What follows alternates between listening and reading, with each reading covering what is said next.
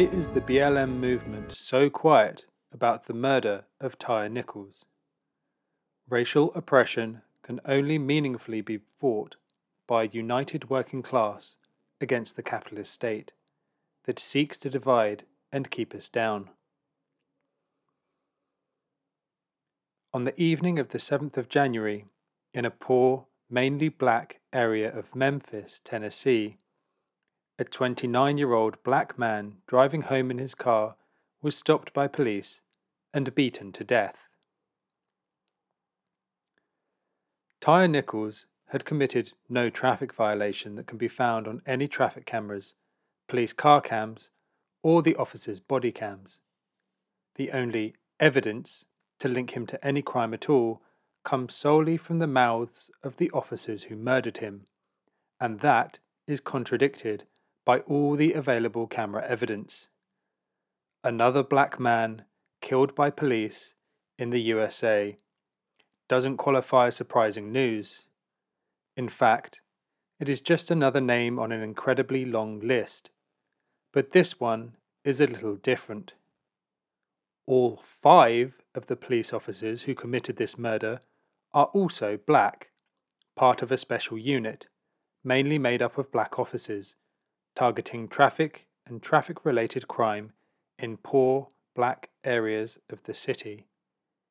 The unit was set up by Chief Cerelyn Davis of the Memphis Police, the first black and female head of the department.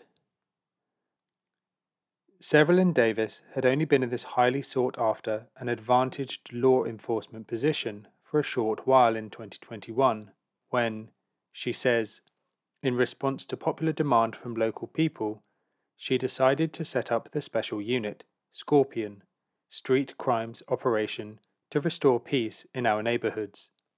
To combat the dangerously wild driving and the drug and alcohol fueled car races that we are told are quite usual in some of those poorer areas.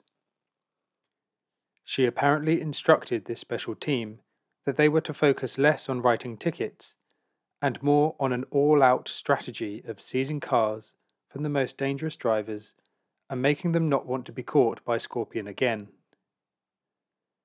Violent offenders needed to be targeted with new urgency, was her message to her team. If the state could not take a case to court, she determined, her agency should ask federal prosecutors to take the case instead. Quote, we all have that understanding about being tough on tough people, end quote, she told a community event she was speaking at in November 2021.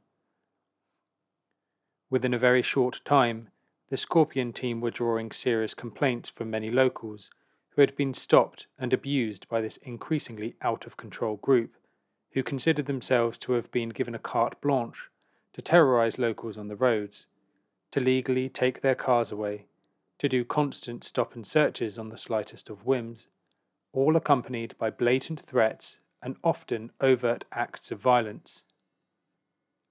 This all met with a pat on the back from the governor, so long as the officers kept on producing the right anti crime statistics.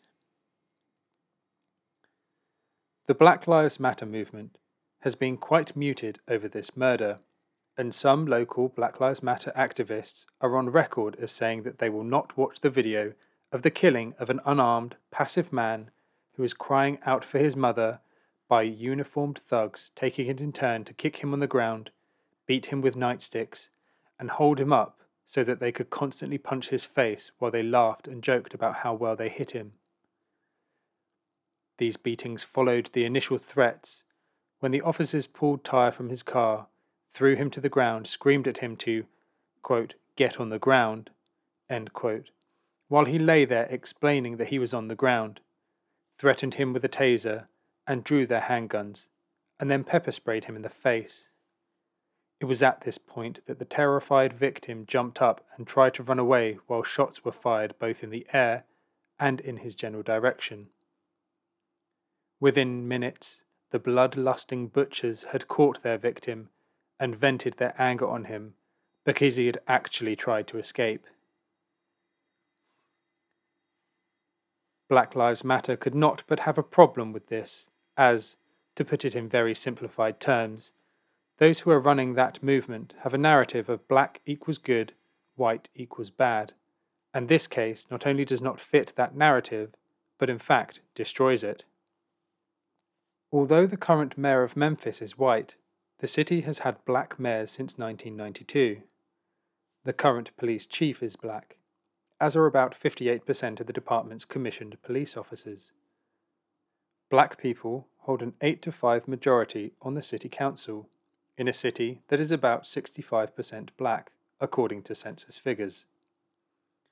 The murder of Tyre Nichols has to be understood not in race terms, but in class terms. The ruling class maintains its power against the interests of the majority of the people by means of special instrument. The state is an instrument of force, employed to hold down the exploited and oppressed masses whatever other functions it may take on in order to disguise its coercive character. Its essential elements are the judiciary, which includes all the penal methods used by said state, a standing army and police force to enforce the class laws and protect the billionaire exploiters from the power of the masses.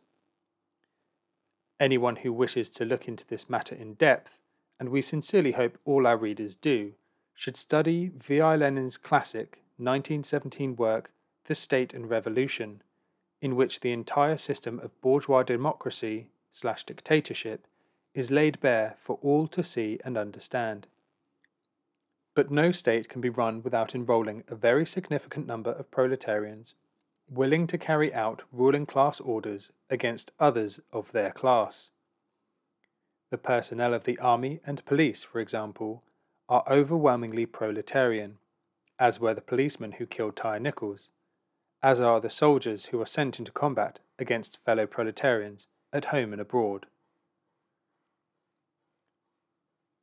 People are mobilized as enforcers for the bourgeoisie by the need for paid employment, and in some cases partly by misplaced altruism or patriotism, which has them believing that they will be doing good for the public or for their country. However, once enrolled into service, they will be trained to see the public through the eyes of the bourgeoisie, as people who are potentially dangerous and need to be kept firmly under control. As can be seen from details emerging regarding the culture of the police unit to which Mr. Nichols' murderers belonged, these servants of the bourgeoisie are given every incentive to advance in their profession by achieving results, which encourages some police for instance, to go after people who have committed no offence of any kind whatsoever, just so as to boost their arrest record. What Black Lives Matter seems to be reluctant to recognise is that the murder of poor black people by police is not a question of colour, but a question of class. There is very little chance within any capitalist society geared primarily to enhancing the wealth of the super rich for a legacy of colonialism and slavery to be eliminated at short notice.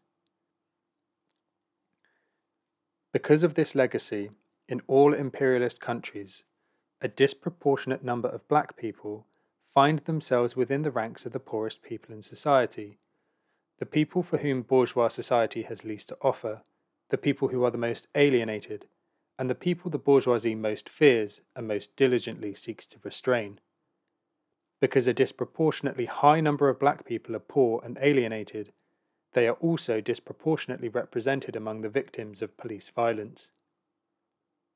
Given the right circumstances, people of whatever age, race, nationality, etc., can become capable of what is commonly referred to as inhuman behavior.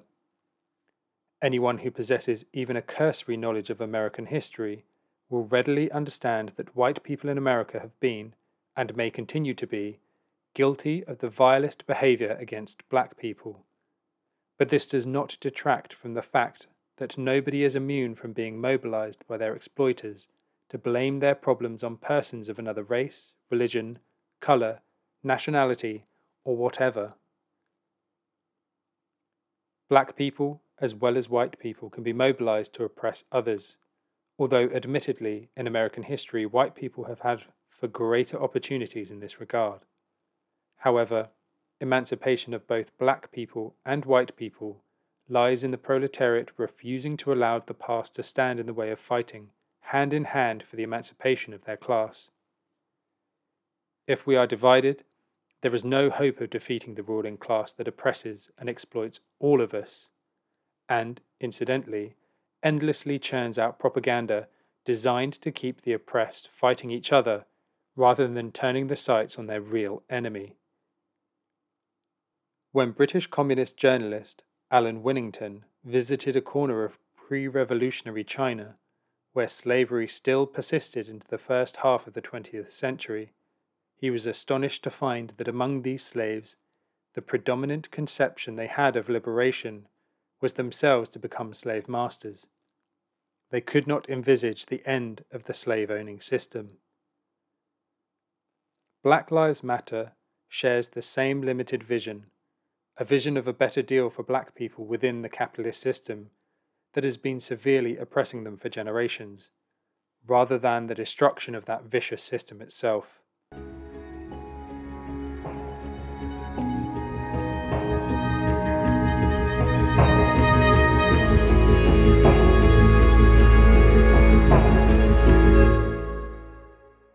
Thanks for listening to Proletarian Radio. We aim to bring you the best Marxist analysis on current affairs, revolutionary history, and theory. Do like, comment, subscribe, and share our content to help us reach the widest possible audience. We are a small organization with limited resources, and we need workers' support if we are to grow and fulfill our mission. If you are able to make a one off or regular donation, no matter how small, please visit our website at thecommunists.org and register as a supporter.